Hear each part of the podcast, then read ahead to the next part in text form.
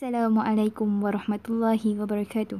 Selamat datang ke audio siar Beri Ramadan 2.0 yang akan membawakan kepada anda tajuk-tajuk menarik yang akan dikupas oleh para penyampai dan bakal menyegarkan pagi Ramadan kita semua.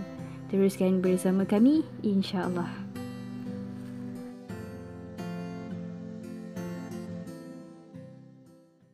Assalamualaikum warahmatullahi wabarakatuh. InsyaAllah para pendengar yang dirahmati Allah, sama-sama kita mulakan bagi kita di bulan Ramadan ini dengan berselawat ke atas baginda sallallahu alaihi wasallam. Allahumma salli ala sayyidina Muhammad wa ala alihi wa sahbihi wa barik wa sallim.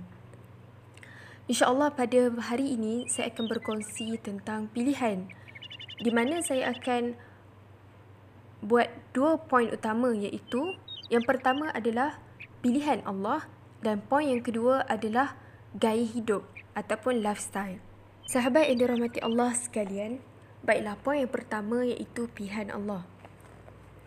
Dalam hidup ni, tak semua apa yang kita suka itu baik untuk kita.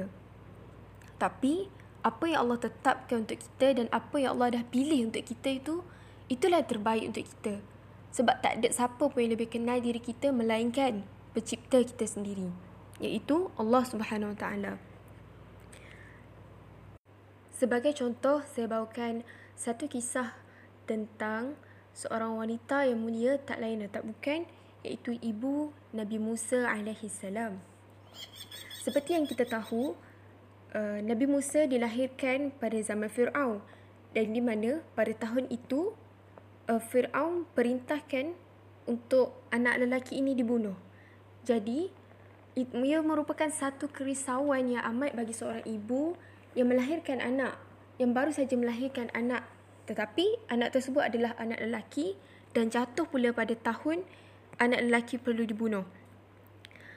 Maka ketika kerisauan melanda ibu Musa tersebut, Allah ilhamkan kepada ibu Musa ini, uh, maaf, ibu Nabi Musa ini, di mana Allah perintahkan supaya Nabi Musa dihanyutkan ke sungai Nil.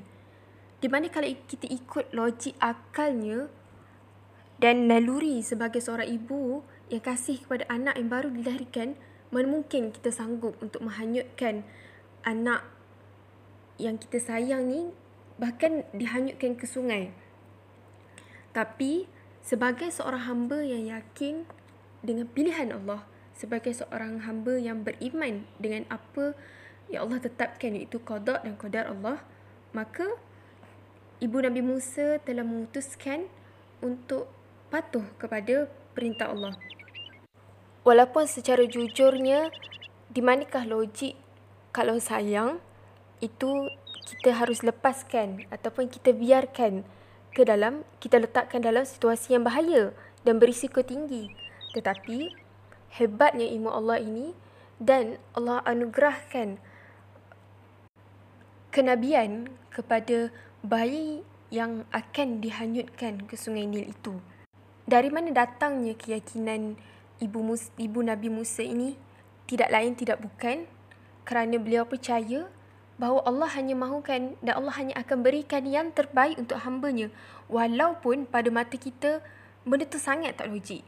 Saya yakin kita semua pernah berada dalam situasi yang kita sangat susah nak lepaskan sesuatu, susah untuk kita amalkan sesuatu sebab bagi kita benda tu tak logik.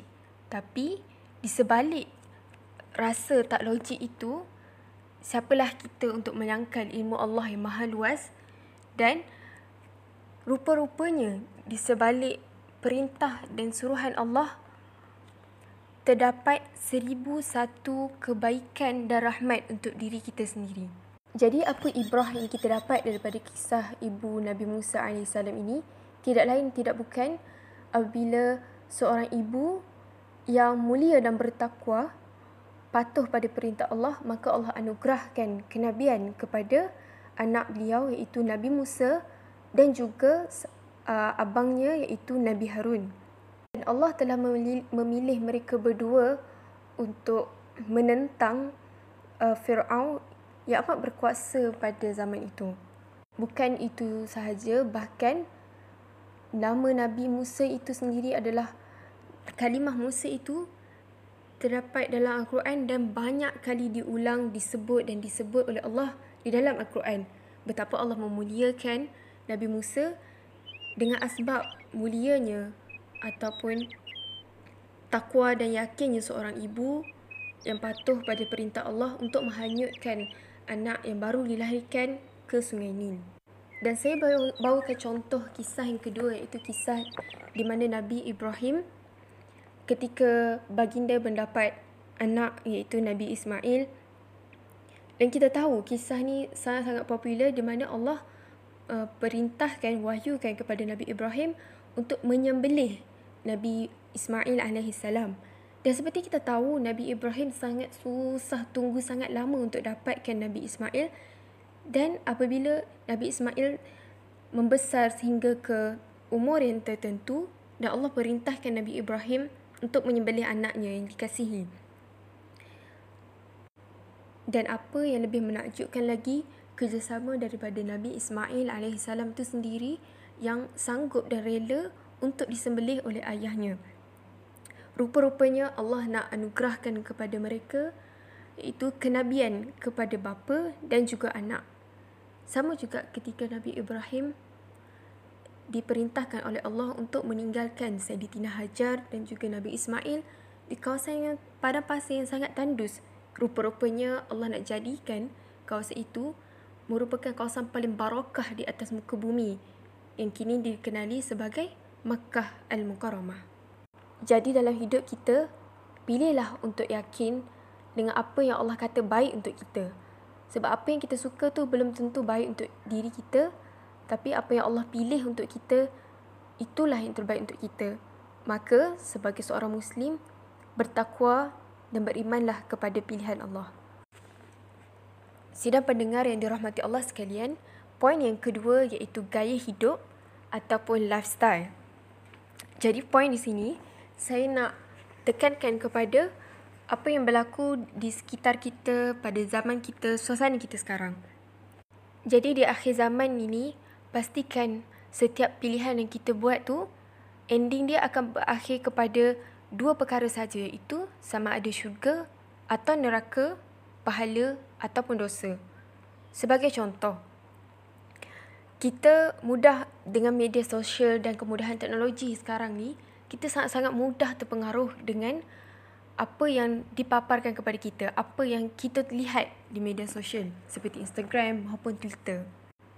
Jadi apabila timbulnya fenomena viral tentang makanan contohnya makanan atau minuman-minuman yang viral janganlah kita bersegera untuk uh, untuk cuba makan atau minum benda-benda yang viral. Sebab apa? Di, sebagai seorang muslim kita perlu menekankan apa yang halal dan apa yang haram. Sekiranya setelah kita yakin benda yang viral tu benar halal, halal dan tayyibah, maka boleh untuk kita makan dan minum. Janganlah sebab viral kita terus terkam dengan beranggapan bahawa oh tak apa pelanggan-pelanggan tu semua hijabis, semua yang bertudung, semua muslim. Tapi end up rupa-rupanya makanan tu dari sumber yang tidak halal dan mereka merupakan propa, menggunakan propa ataupun atau hanya teknik marketing mereka dengan meletakkan hijabis sebagai uh, muka depan kepada makanan mereka. Jadi di sini kita jadilah seorang muslim yang mendahulukan produk muslim sebab yang mencari, mencari yang halal itu adalah fardu dan membantu saudara seislam kita, saudara yang seakidah dengan kita itulah lebih utama sekiranya kita mampu maka pilihlah untuk apa yang mendekatkan kita kepada Allah dan apa yang dapat membantu saudara seagama dan seakidah dengan kita. Contoh yang kedua adalah pakaian. Kadang-kadang kita mudah terpengaruh dengan fashion dan gaya-gaya terkini sehingga kita meletakkan apa yang digariskan oleh Allah dan apa yang digariskan oleh syariat itu sebagai pilihan yang kedua. Di mana kita mendahulukan fashion. Sebagai contoh, uh, bila pakai tudung, kita sanggup uh, menggadaikan perintah Allah dengan pakai tudung singkat ataupun secara kita tidak sedar kita sedang mempamerkan aurat kita dengan fashion tu. Bagi kita nampak baik tapi macam yang saya cakapkan tadi, adakah setiap perkara yang viral itu, setiap perkara yang kita ikut itu akan menjerumuskan kita kepada syurga ataupun neraka? Bahkan adakah amalan kita tu akan memberi kita pahala atau memberikan kita dosa? Jadi, terutamanya dalam gaya hidup ataupun lifestyle ni, kita ada banyak sangat pilihan.